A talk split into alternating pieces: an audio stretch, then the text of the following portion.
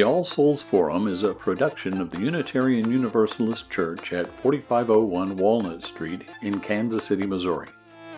Each week they present a public forum whose mission is to deal with significant issues, especially those that involve ethical values of the contemporary world and to promote critical thinking. So, without further ado, here is this week's production of the All Souls Forum. Welcome to All Souls Forum. I'm Spencer Graves, a member of the Forum Committee. In planning for this session, the Forum Committee wanted a leader in political science to discuss the recent election. Close enough that it was still a current topic, but far enough to allow time to process the information. I suggested Professor Michael Smith, chair of the Department of Social Sciences, Sociology, and Criminology at Emporia State, and the editor of a recent book that appeared earlier this year serving, surveying recent changes in voting laws and is titled Much Sound and Fury or the New Jim Crow. He is also a co author of a 2019 book on low taxes and small government, Sam Brownback's Great Experiment in Kansas. And he, mm-hmm. he told me he's working on another one. I, He, he yeah. can tell us about later, maybe. The Forum Committee thought he would be a great choice to discuss this topic, and he agreed to do so. Before I turn the floor over uh, to Professor Smith, I do want to say that the mission of this forum is to afford a platform for the discussion of significant issues, especially those which involve ethical values in the contemporary world, and to promote critical thinking. It has been doing this since 1943. Just as a reminder uh, to Professor Smith and my audience, uh, it is my fantasy that Professor Smith will talk for about 35 minutes, after which we will beg for money. Uh, and, and then we will have que- and then we will have questions and answers. Um, so, um, and please prepare your questions. Uh, I prefer we like short questions and not speeches, preferably 30 seconds, 60 words to allow Professor Smith more time to respond. And please silence your cell phones. Professor Smith? Good morning, Unitarians. Uh, just a little bit of personal information about me. I split my time between Kansas City and Emporia. Um, I do have a place in Emporia. It would be too far to commute daily, of course, but um, my family and I are settled here. And I'm active in Kansas City United Church of Christ, formerly Country Club Congregational United Church of Christ. I probably don't have to explain why we changed the name. And so I, I consider us kindred spirits, uh, working together in More Squared and other groups. This is not my first trip to All Souls, and it's good to be back. In fact, um, there's an old joke about the UCC that UCC, it's U- the United Church of Christ, but the joke is it stands for uh, Unitarians Considering Christ. That, that's a little bit about my background, but you didn't hear you didn't come here to hear me talk about myself. You came here to hear a little bit about one political scientist's, or maybe more than one, perspective on the um, midterms. So, what happened with the midterms? Well, I'm a state and local politics guy. We can talk about the big picture. We can talk about the national picture if you would like when we get to Q and A. But I thought we could talk a little bit about Missouri and Kansas because that's what I do. Um, and I'll start with Kansas. Um, I do wear two hats. Um, living in Missouri, working in Kansas, I'm associated with Kansas politics. Um, these guys, that's where I work, and that just happens to be where I've I've had the, in my opinion, uh, the good fortune of of meeting reporters and and uh, other scholars and so on and so forth. But I actually uh, study Missouri politics quite a bit too. So we'll do a kind of a quick rundown of the midterms in both states. So let's start out with the midterms in Kansas. What's the big picture? Well, of course, you know as well as I do. I mean, I, I know this congregation. I know, I know you, you folks. I know you all are politically plugged in, sophisticated, follow the news. In fact, my biggest worry with presentations like this is I'm going to come up here and tell you things you already know. Um, but I'll try to keep it interesting and so forth. Make time for Q and A. Um, so, at the risk of telling you things you already know, um, any political campaign begins the day after the last election. That's called the perpetual campaign. That's kind of a given. Uh, but a lot of that is going on behind the scenes with the fundraising, especially the fundraising and the uh, consultant hiring and the positioning and the, you know, taking votes in the legislature that will come up during the election cycle and so forth. Um, the, the, the heated part of the campaign for Kansas this cycle, I would argue, really probably started this summer with the abortion rights vote, um, with the pro choice side prevailing on a vote on a proposed constitutional amendment in the state of Kansas. And the pro choice side did prevail by about 18 points.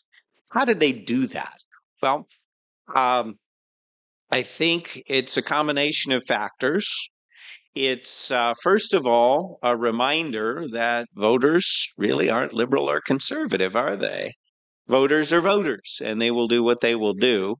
Um, I wouldn't call Kansas liberal by any stretch of the imagination. Uh, the single uh, person, living or dead, that's received the most votes of any human being in the state of Kansas in history is Donald Trump. So uh, more than Bob Dole, more than Bill Graves, more than Laura Kelly, more than Kathleen Sebelius, it's Donald Trump. Uh, but at the same time, we had this 18 point blowout, uh, defeating a constitutional amendment that would have allowed the Kansas legislature to criminalize abortion, uh, which was widely rumored to be to be something that would have happened very quickly, as it did in Missouri, had that amendment passed. Uh, why?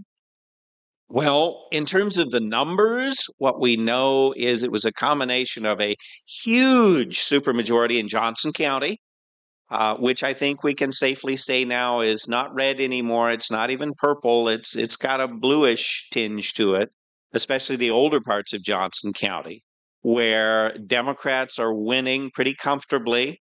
Um, another shocker that happened a few months later is Sharice Davids' 10 point win in what I consider to be an egregiously gerrymandered district that didn't stop her from getting reelected by 10 points. Um, for my part, I try to go easy on the predictions um, because um, uh, they can be wrong. Um, I did think Sharice Davids had a real chance to get reelected. And I did think that the pro choice or vote no side on that constitutional amendment had a chance too.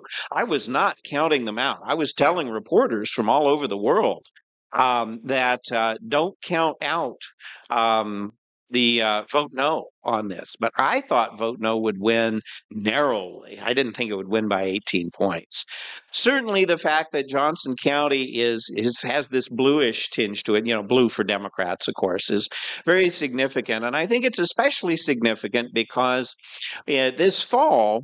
Uh, abortion rights was not on the ballot directly. Now, it was indirectly because lots of candidates took stands on the issue, like Sharice Davids, who's pro choice, and her opponent, Amanda Adkins, who's anti abortion. But it wasn't on the vote directly like it was this summer, and neither, neither was Donald Trump.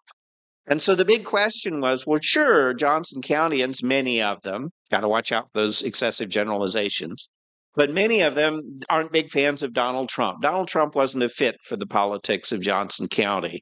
But what if the you had a Mitt Romney, for example? Are they going to go back to being a Republican county? Uh, well, we don't know because the Republican Party isn't going back in that direction. Although we they may be post Trump, but now they've got DeSantis and so forth. But the bottom line is no Donald Trump and no direct vote on abortion rights, and still Johnson County went heavily for Sharice Davids David, heavily for Laura Kelly, um, and so on and so forth. And so that is an indication that Johnson County becoming Democratic leaning, maybe not every place in the county, but cumulatively Democratic leaning, is not just a reaction to Donald Trump, where it will snap back to being purple or even even a Republican voting county now that Trump's not on the ballot. So that's interesting. Um, the other thing, though, jumping back to that abortion rights vote, was of course that uh, in many rural counties, vote no either won or it passed by a far smaller margin. I'm sorry, it lost by a far smaller margin than did, say, Hillary Clinton or Joe Biden. So, in other words, in many rural counties, and granted, we have to be careful because the voter turnout is different in different communities and different elections. So, obviously, not everybody who votes in the presidential election voted in that election, although for an August election, the turnout was unusually high. But even once we factor that in and we sit down and we crunch the numbers, the bottom line is there are people that voted for Donald Trump twice that also voted no on amending the state constitution. And many of those voters live in rural Kansas. And why did they do that? Well, I've long felt that you just when, when we're talking about rural Kansas, and I do work there and have family from there, although I personally am from here in Kansas City, I, I feel uh, kind of I know a thing or two about the community um, you cannot count out that libertarian strain. Um, that that just uh, I don't like government. Period. Uh, I don't want government to take my guns. I don't want government on my land, and I don't want government to tell me what to do with my body. And that's essentially how a lot of people voted in rural Kansas. Uh, now, vote no did pass in a number of rural counties, but if you look at the margin, it was way, I'm, I'm sorry, vote yes did pass. So to regulate abortion or criminalize it did pass. But if you look at the margin, it's way smaller than Donald Trump's margin over Hillary Clinton or Joe Biden. So um, I think I attribute part of that to that libertarian strain. Go away, government, just go away. Off the body, off the guns, off the land, just go away. Um, I think that's a significant factor. Another thing we might talk about, which uh, has come up in some other issues too in both states, is confusing ballot language.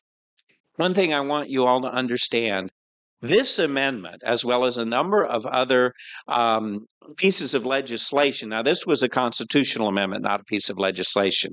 Again, the abortion rights thing is what I mean but also legislation in both states are being written by lobbyists. They're not being written by the staff of the Missouri General Assembly or the Kansas legislature. And the so called Value Them Both amendment is a good example. The recent legalization of sports betting was also written by lobbyists.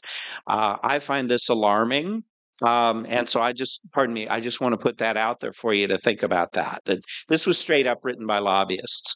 And the if you voted, if you're a Kansan and you happen to vote in that election, you may have noticed the way the ballot language was worded was really confusing. It wasn't this kind of crisp, clear, clean, shall the state legislature be empowered to regulate or criminalize abortion? Oh, no, no, no, no, no. It was really convoluted. And um, that doesn't go over well in Kansas. I've long said that the unofficial motto of the state of Kansas is if it ain't broke, don't fix it.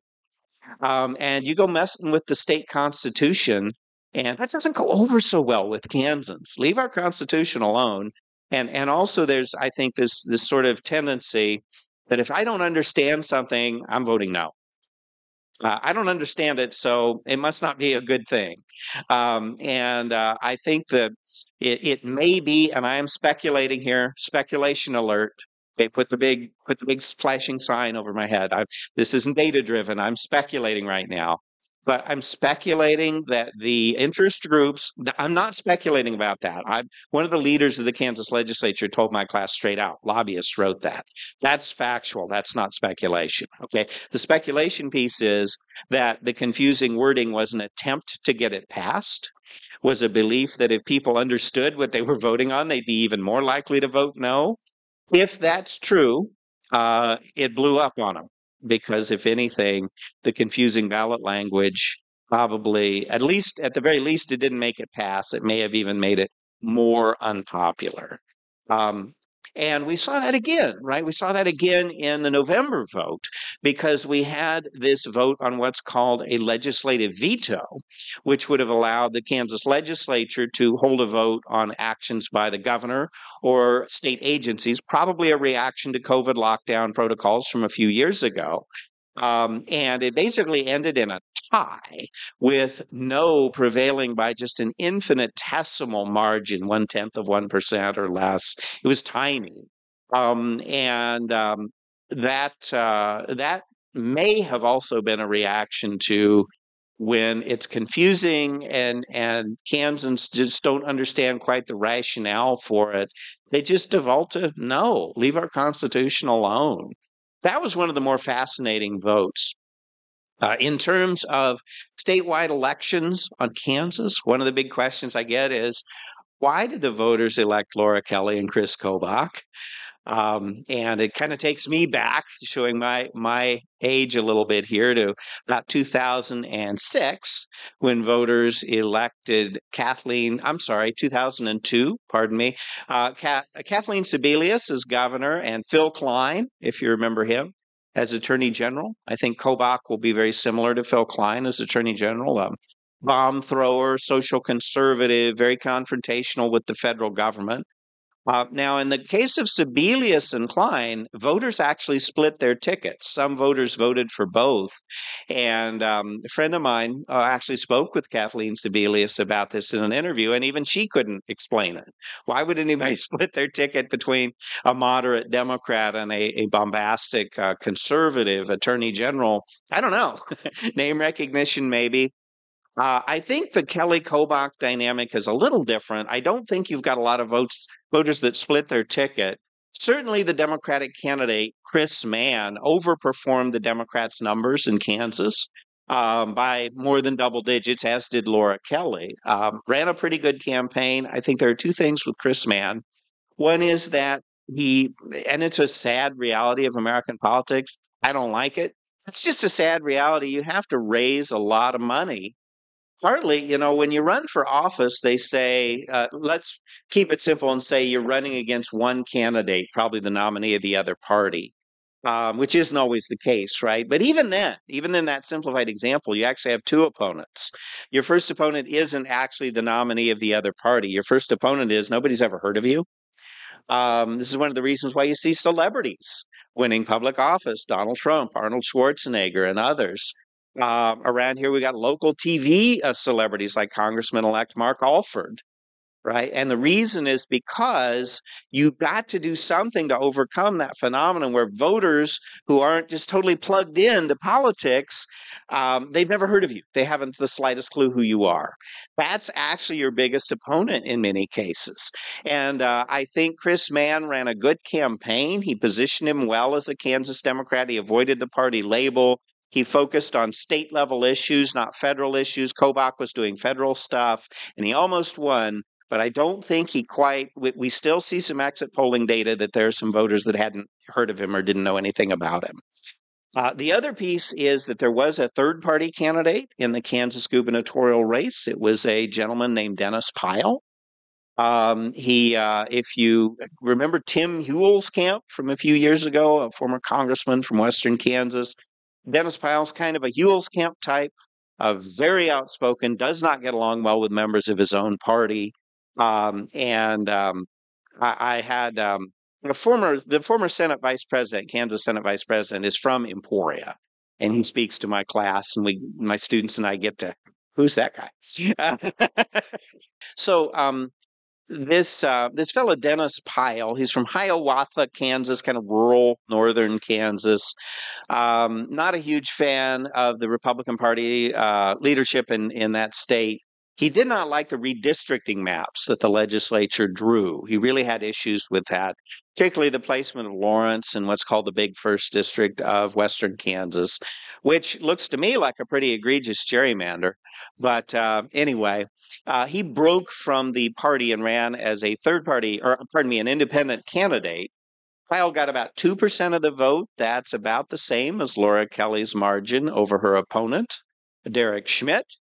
Um, and uh, I think that probably those voters that voted for Pyle and Kobach can account for how Kelly, who did run a great campaign, um, Kelly got reelected, but Kobach also got uh, elected in, in a very close race. And then Mann just didn't quite get his name out quite enough. He did a good job, but he just he needed a couple more weeks to close the deal, I think.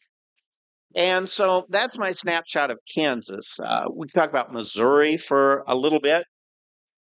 For me, the big thing about Missouri, I feel like I'm at open mic night. which is great.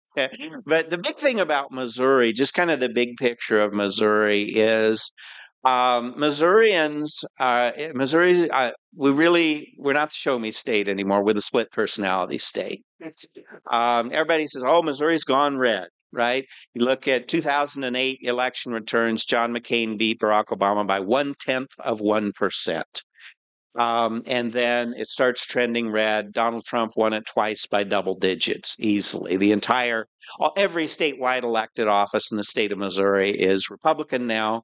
Uh, the state auditor flipped this time around, and then um, the uh, General Assembly is supermajority Republican in both houses. Ah, conservatives, right? Well, hold on, hold up. What about these ballot initiatives, right? Missouri legalized recreational marijuana in this recent vote. Some controversy with that about how the licenses are issued and if that's fair, but nevertheless, it's done. Uh, but it's not just that. When right to work was on the ballot, right to work is um, something that labor unions oppose. Basically, you can work at a union shop without joining the union. Uh, voters sided with the labor unions in, I think it was summer of 2013, two to one. Two to one. Missouri voters sided with labor unions. Clean energy credits have passed by ballot initiative in Missouri. Um, uh, and it, there was a clean elections law in effect until it was amended in such a way as to kind of gut it. Many people think that was because of deliberately confusing ballot language. Another big one is Medicaid expansion. Um, now, belatedly being uh, implemented in Missouri after passing in the summer of 2020 by 53%, when it was deliberately placed on the ballot, on the summer ballot, thinking it would be more likely that it would be defeated in a summer vote, it still passed. Um, and so if you look at ballot issues, it looks like Missourians are actually pretty, pretty liberal. Uh, but boy, when it comes to statewide votes with that party label, the Republicans have a clear advantage. And so there's something about that Republican label that is compelling. Uh, of course, there was one thing that uh, disappoints progressives in Missouri that passed, and that is the state mandate that the city of Kansas City raise the percentage of state money spent on the police, which was defeated overwhelmingly in the city of Kansas City, but because of a, a legacy of the Pendergast machine, the Kansas City police are under state control. And so this state mandate to raise the percentage allocated to the police uh, did pass statewide. So that would be one. Maybe that's a clue. Maybe it's law and order issues. Even on abortion rights, um, Missourians, most polls of Missourians indicate that Missourians are actually pretty evenly split on that. It probably, if you put it on the ballot, and there is talk of that um, in Missouri, obviously not the General Assembly, it's uh, activists are thinking about doing an initiative petition. If you put it on the ballot in Missouri, I doubt pro choice would win by 18 points. Missouri is a different political culture, but it may pass. Uh, Missouri would probably be closer in terms culturally, at least on that issue, to Kentucky, where the pro choice side recently passed by about eight points. Um, and so it's not clear, sorry, Thomas Frank, it's not clear that it's abortion rights that's the issue here. Um, maybe it's law and order. I don't know. But Missouri, like I say, Kansas, if it ain't broke, don't fix it. And Missouri is the split personality state. Um, and in the interest of uh, giving you a break from listening to me drone on and on and having Q and A, I think that's a pretty good place to wrap it up. But if you if we have time and you have things you want to talk about we didn't talk about, now's the time. It's now time for question and answer, and um, and if people with questions can line up over there with your questions. I had a question about gerrymandering all right. Okay, so we know what happened in Kansas as far as gerrymandering. Mm-hmm. So my question is, if the Supreme Court were not to interfere with that process in Kansas as well as other states, does that mean that this is going to be a permanent or a trending something that's going to trend around the nation as well as in Kansas so that we're going to see these distorted um, maps? Are we? Is that what? Is that where we're headed now? Probably already seeing them. Just a quick kind of anecdotal example. Uh, if there's anything that the um, yeah, Missouri General Assembly and the Kansas legislature don't like, it's college towns. Um, if you look at the current map of Kansas, uh, the we the the central and western Kansas rural district, which there's such a long storied history about that. That's where Bob Dole comes from, Jerry Moran, Um, this uh, Pat Roberts came out of there. There's almost like a pipeline. You get elected member of Congress from Western Kansas, and then you become a senator, and then it's you're off and going. Um, and we call it the Big First because the first district of Kansas, and geographically, it's huge because due to the low population density, the district has to be larger physically to to have the right number of people. Um, and now it has this what I would call like a called a claw kind of reaches over some other counties from the Big First and goes all the way to Lawrence, which is like what 45 miles from Kansas City. That's not in western Kansas. um, and they put Lawrence in this one of the most heavily Republican and rural congressional districts in the United States. Actually, Manhattan's in that district too, so both of the biggest college towns. Um, and then poor Columbia didn't do any better. The Missouri General Assembly cut it up into pieces and put it in three different congressional districts. Um, so, boy, do they not like college towns. Um, but there's that. Um, what uh, is it, Jefferson? Jeff, what Jefferson was asking me about, and again, you all, I know you're politically plugged in. You you know what's going on. What he was asking me about is this uh, Supreme Court case that has to do with a legal uh, theory that uh, many people consider fringe. Um, and it has to do with a provision in the U.S. Constitution that states that the legislature has jurisdiction over election laws, the state legislature. Um, the conventional interpretation of that would be legislative authority, which could be a nonpartisan redistricting commission like they use in California, a bipartisan redistricting committee like they use in Iowa. It could be, you know, legislative authority is a fairly broad term.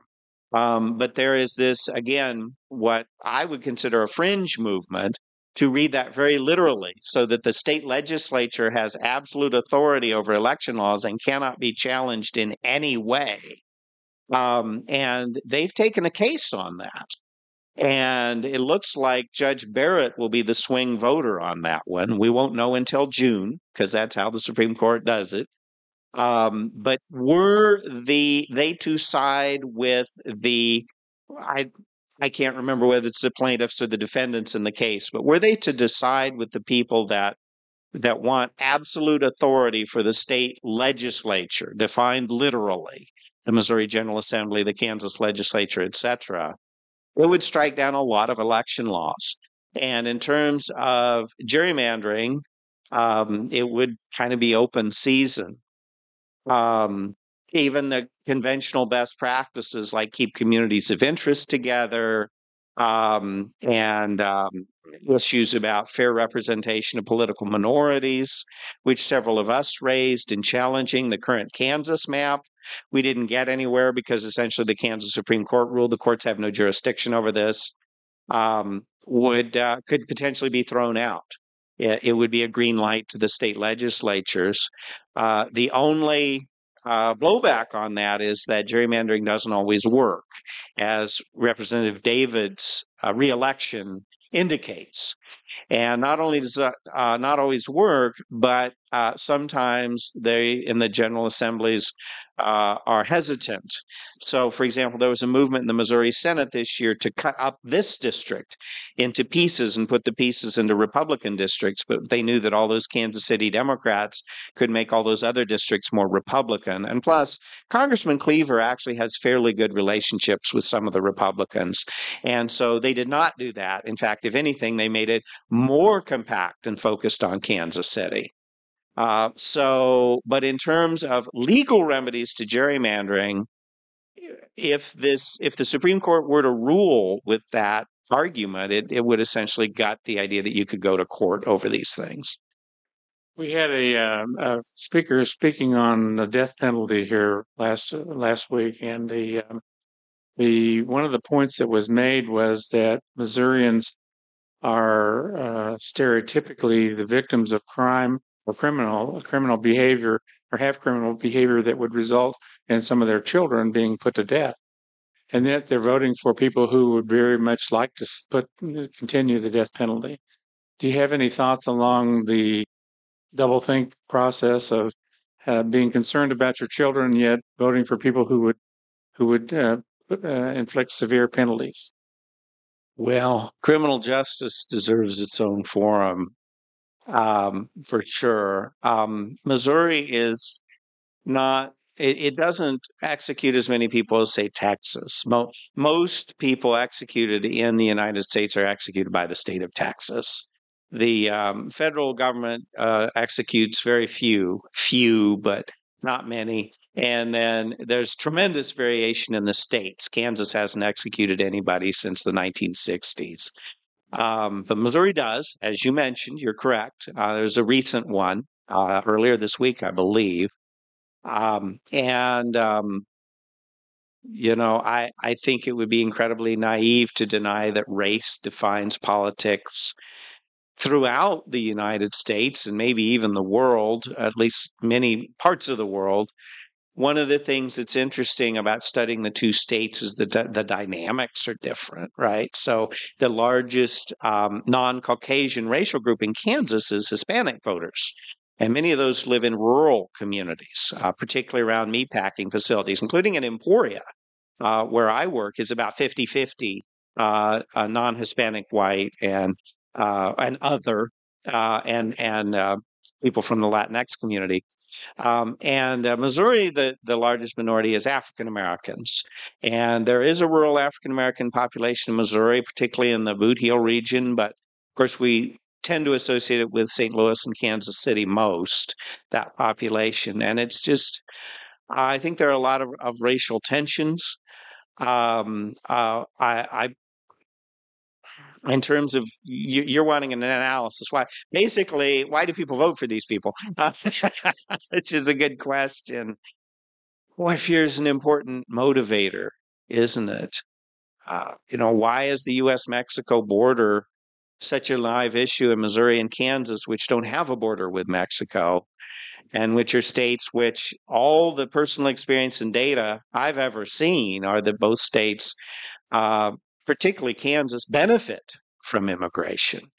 Uh, economically and other ways. There are a lot of small towns in Kansas that would be dead if it weren't for immigrants. I mean, it'd be a ghost town. Uh, the churches, the businesses, the housing, and of course the local industries. If no immigrants, that, that town wouldn't even be there anymore.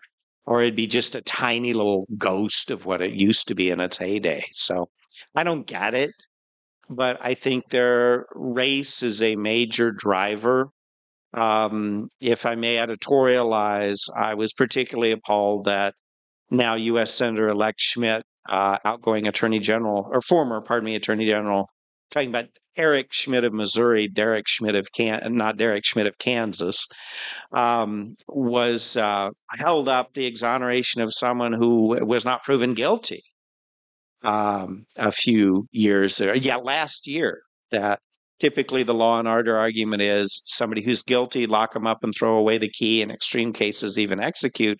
But why would you take a law and order stance? I'm for keeping innocent people in prison. Um, and so that concerns me greatly.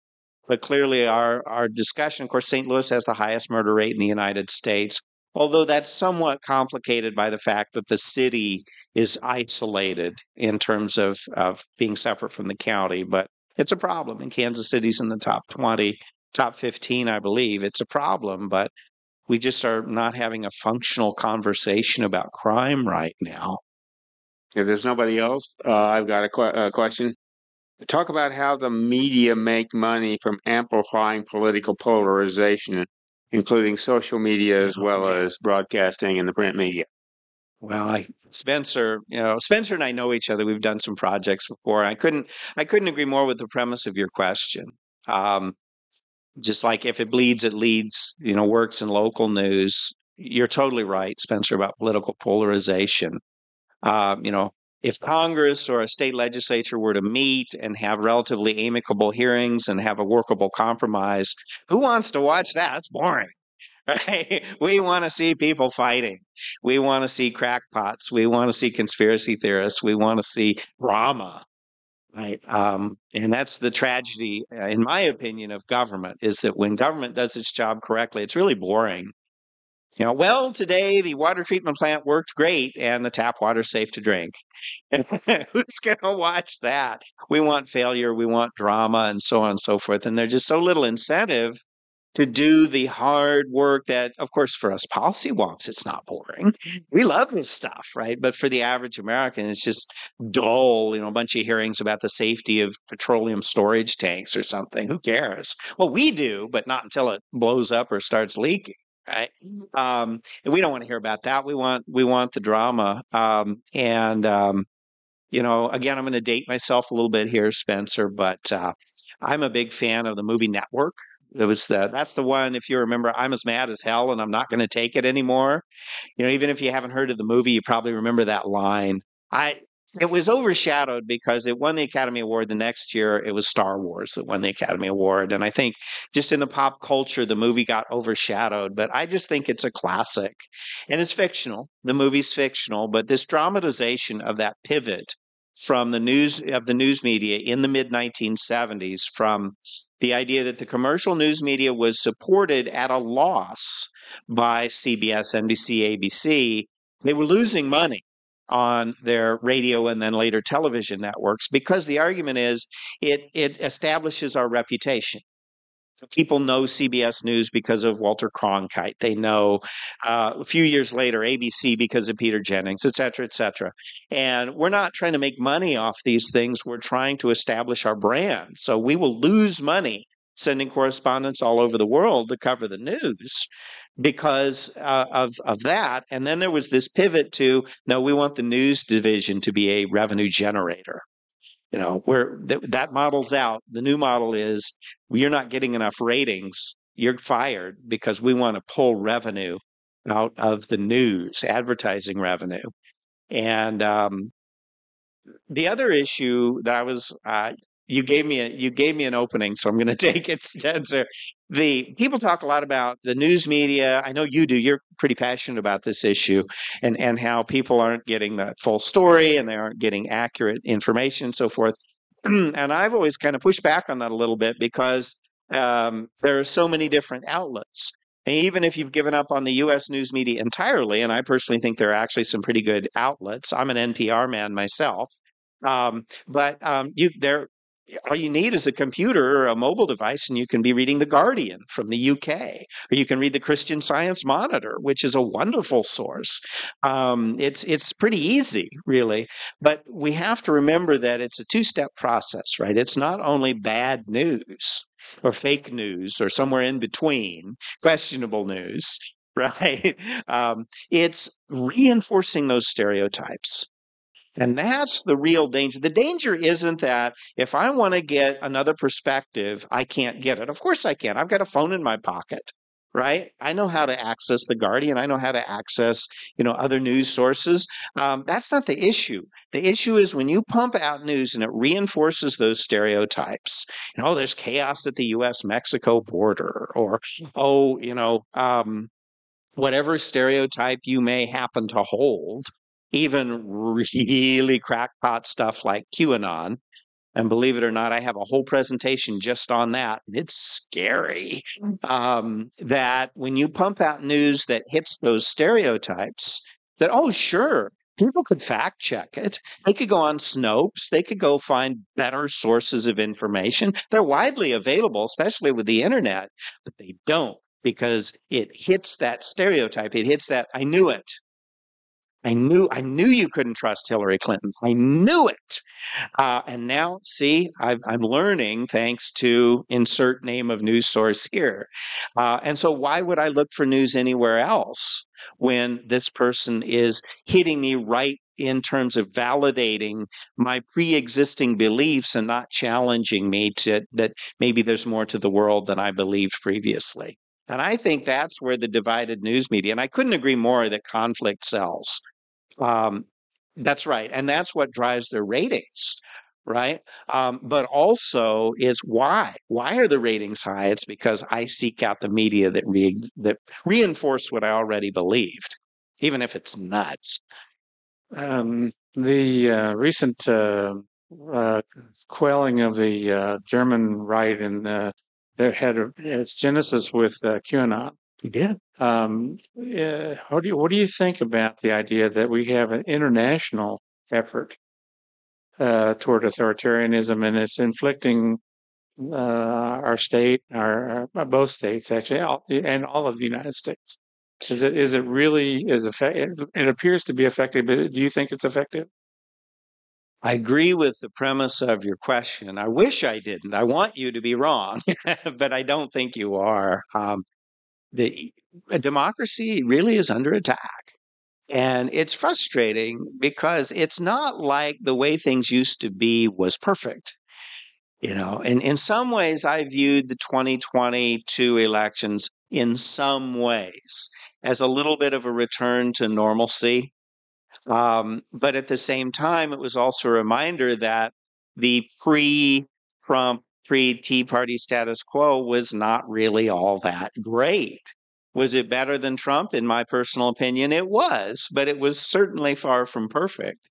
And that's one of the things Trump voters reacted to is like, well, this isn't that great. this guy says he's going to shake things up. Maybe it's time. Um, but you're absolutely right. Uh, Germany, you know, that very timely quelled this far right movement. They wanted to overthrow the government. Um, Hungary has gone very authoritarian and such a fascinating country and rich history, and they're going the authoritative route. It's widely believed that the Brexit debacle in the UK was driven by race and immigration, particularly because in exit polls it, it indicated many voters didn't understand what they were voting on. Um, and it, it has been a debacle, especially recently, if you followed. Um, and um, I think that, as far as I can tell, in every one of these cases, I, I, am not an expert on the German thing. It's so recent. I study U.S. politics, but so often there seems to be that racial component, whether it's Brexit and immigration, uh, whether Hungary, you know, a lot of immigrants uh, come through Hungary because it's in the eastern part of, of Europe. There seems to be a big racial component there, and it seems to be that race and democracy are are not getting along, or at least our attitudes about race. And that's not a very good answer, but that's what I got today. I'd like to follow up on that. And the KU has been doing a study with with um, our politics coming up. To on his telling that we're back into an era of redemption after the Civil War and Reconstruction. That we're back to media and politics are back to an era of, re- of redemption where media journalism is coming from a very white supremacist angle. The way we report on politics, the way we report on how we angle our stories and stuff, which is really what he was talking about with the Germans. That's why they cracked down on those Q con- conspiracists and stuff. Mm-hmm. You look at how things are being centered, how when I, I, was listening to you all the way in when I was driving in on uh, YouTube, when we are talking about how these people are well known, like Chris Kobach, and how we're talking about the splitting of Missouri, rural versus inner city and voters. I mean, talking about how um, people are voting, how we're seeing things from these perspectives. With your professional opinion, how do you say these votes are going out? We're so divided anymore. Yeah. How do you, when you think about that in the era of redemption, how this cycle is going, do you not see that also that we're just so split and divided that this area of time that we're really coming from this era? I see it. I see a lot of people are doing a lot of their PhD work right now, are looking at things from the kind of this repeat of redemption from that time of our history. Well, it's a good thing this is a speakers series because I don't have all the answers to your questions and I won't pretend to um, as perfectly good questions. They, you know, you know, the other speakers can can speak to other aspects of that probably better than I can. Oh, there's no probably. I'm sure it is. Mm. Um, let, let, me tell you what I know as a um, um, pretty much data driven political scientist. The today's Republican Party is, for the most part, a party of older white people. Um, now, there are some pockets there. For example, uh, along the U.S. Mexico border, and by the way, if you've heard about that, the fact that Republicans do fairly well among uh, Hispanic voters along the border, a lot of that's because of the oil industry. Um, and of course, Venezuelan Americans, uh, very anti socialist. They have their own motives, kind of going the way of Cuban Americans. Uh, and of course, you always have those individuals, right? Don't stereotype me. You know, African American conservatives can be particularly uh, passionate about that. Don't stereotype me. I'm a conservative. And we as individuals get to make up our own mind, even if we're part of a larger group that's going a certain way.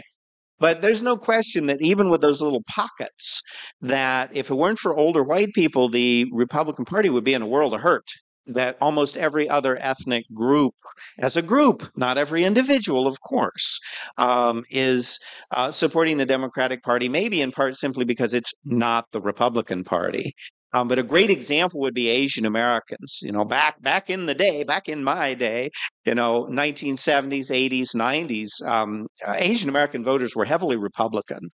Um, the, there was a lot of dis, uh, dispute with African Americans over affirmative action programs, which is back on the national agenda, particularly college admissions.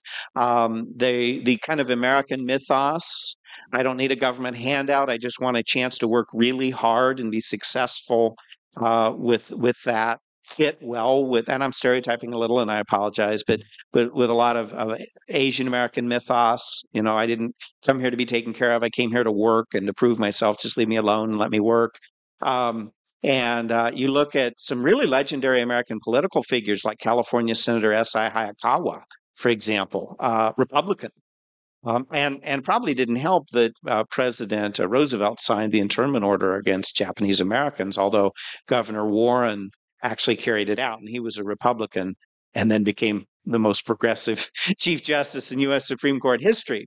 But anyway, pardon the history lesson. The bottom line is political science can't always answer the why questions. We answer more the what questions, but there's no doubt that the Republican Party, one of the ironies of the Trump phenomenon and how much of a surge it was, and the rallies and the MAGA hats as everything else, is these folks are on the way out. They know, pardon the language in church, but you know, you use are you know pretty relaxed, I know. So we know damn well that this is not the future and and this idea that these this is a group that's on the way out in terms of being the majority in the United States already no longer the majority in many places um, as probably has something to do with why the politics are so reactionary. Oh, uh, you've kind of answered the the comment I was going to make, which which was that uh, I re- heard a review of a book on on NPR, anyhow. They were talking about this woman had written this book, and it was long. It was before Trump, and uh, she said that um, that middle aged white men believed that they were in a line to success. Mm-hmm. And they are seeing women and minorities cutting into that line. And, uh, and that's what's behind almost everything. Uh, oh my gosh, I think I've read that book and it was wonderful. Um, and now I'm going to blank on the name. Strangers in Their Own Land. That's what it was. Uh, Strangers in Their Own Land. I love that book. And that, that hypothesis is put forward in that book. Um, Arlie Hochschild, I believe is the name of the uh, author. One of the best books about politics I've read in a long time. She basically immersed herself in a very communi- conservative community in Louisiana and uh, did old school qualitative research where she just lived with folks, got to know them, made friends, um, and really just um, just uh, soaked it in and, and wrote this excellent book. And yes, the idea that look, we're in our place in line. We waited. Now we have these line these line cutters. Uh, she actually uses that term that they're coming in here and getting benefits we waited our turn to get. Um, is one of the major themes of the book. Um, there, um, yeah, there is very much a sense that folks that earn something are having that taken away by uh, by the politics of redistribution and what have you. I think if Trump reminded us of anything, it's that that good old i'm being sarcastic saying good old but george wallace richard nixon um, ronald reagan and even bill clinton a little bit politics of resentment against people on public welfare is alive and well. Um, and so, like when we go back to what the heck is going on with Missouri? Why do you pass Medicaid expansion then elect Eric Schmitt by double digits? What's that even about? It may be that what's old is new again, and it's a kind of politics that's well over half century old. that, oh, yeah, I think people should be able to smoke marijuana if they want to and don't bother other people. And Medicaid expansion helps rural communities and rural hospitals. But, you know, there are people abusing public welfare, and it's high time we do something about it. I have a rather unusual situation where one of my daughters and two of my granddaughters live in France, and they have triple citizenship American, Italian, and French. And my granddaughters, for the first time, were old enough to vote, and they chose to vote as Americans, doing absentee balloting. And so I'm wondering what attention is paid to people with American citizenship who live outside the country who can still vote here? And then what is the situation with immigrants in the US, some of whom probably can vote in the US and probably also still can vote in their what was their original home country?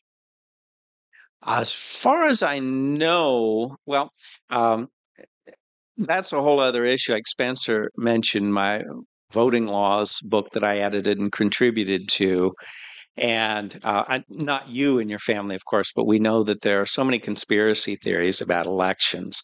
One of the neat things about 2022, I think, is that election deniers did quite poorly, um, including in Kansas, where an election denier lost the Republican primary for Secretary of State by 20 points, which is music to my ears because it is conspiracy theory nonsense.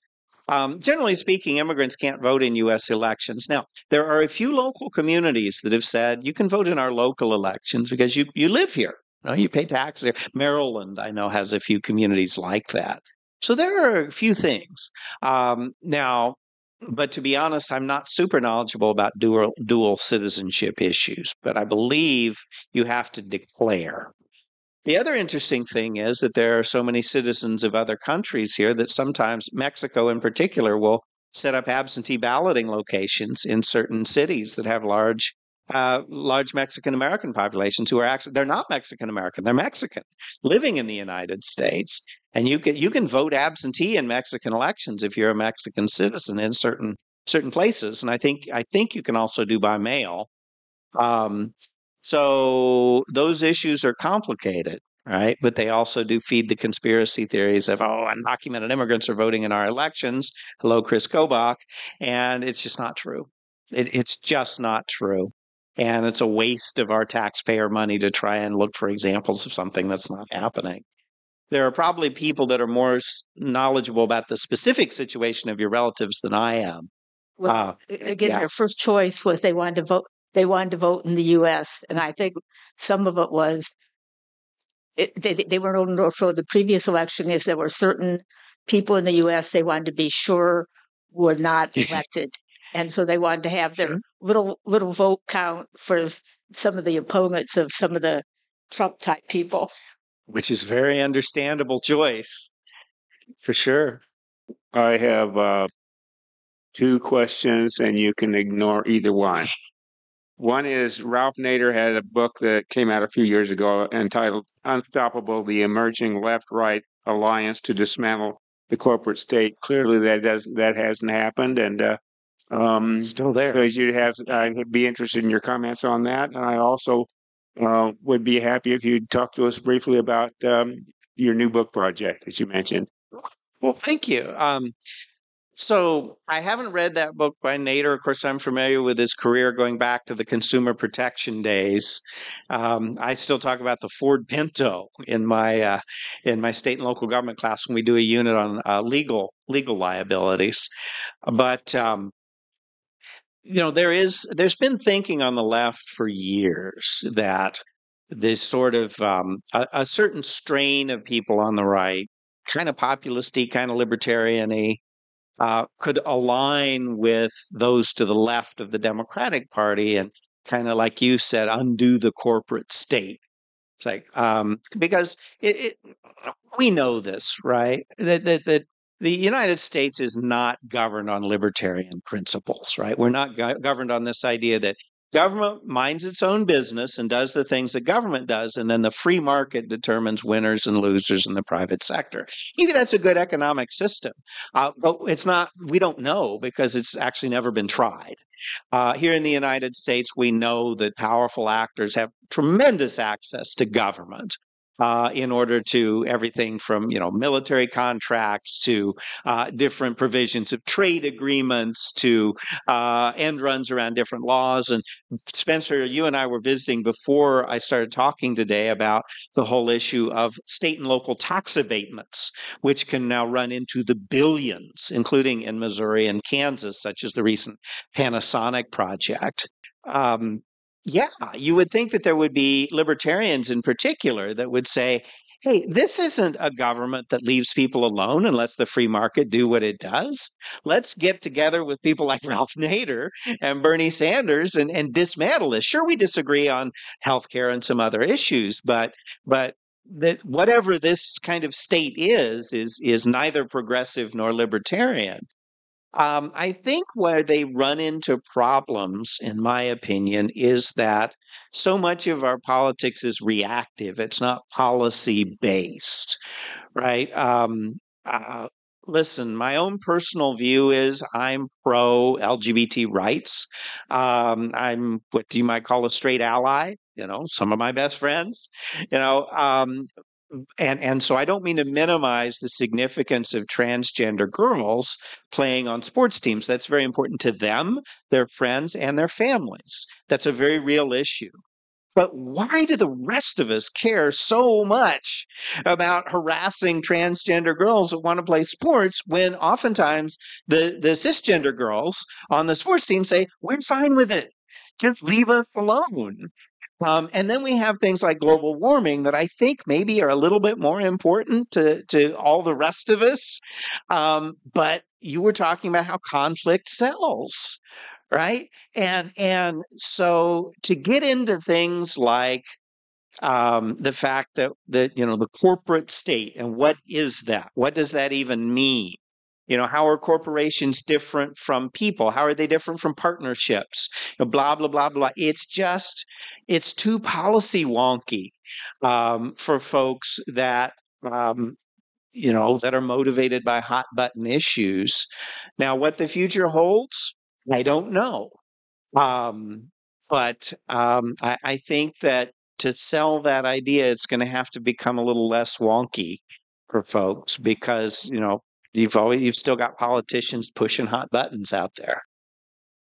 Thank you very much, Professor Smith. Our time has expired. Next week, Craig Vollen will discuss how a flaw in air pollution regulation endangers Americans. Let us now thank our speaker and adjourn to the library down to the hall to my right. Thank you for tuning in to the All Souls Forum. Keep your radio dialed to 90.1 FM, KKFI, Kansas City Community Radio, for your Jazz Afternoon with KC coming up immediately, followed by The Boogie Bridge with Jason Vivoni, and then the Heartland Labor Forum at 6 p.m. In the meantime, have a great day.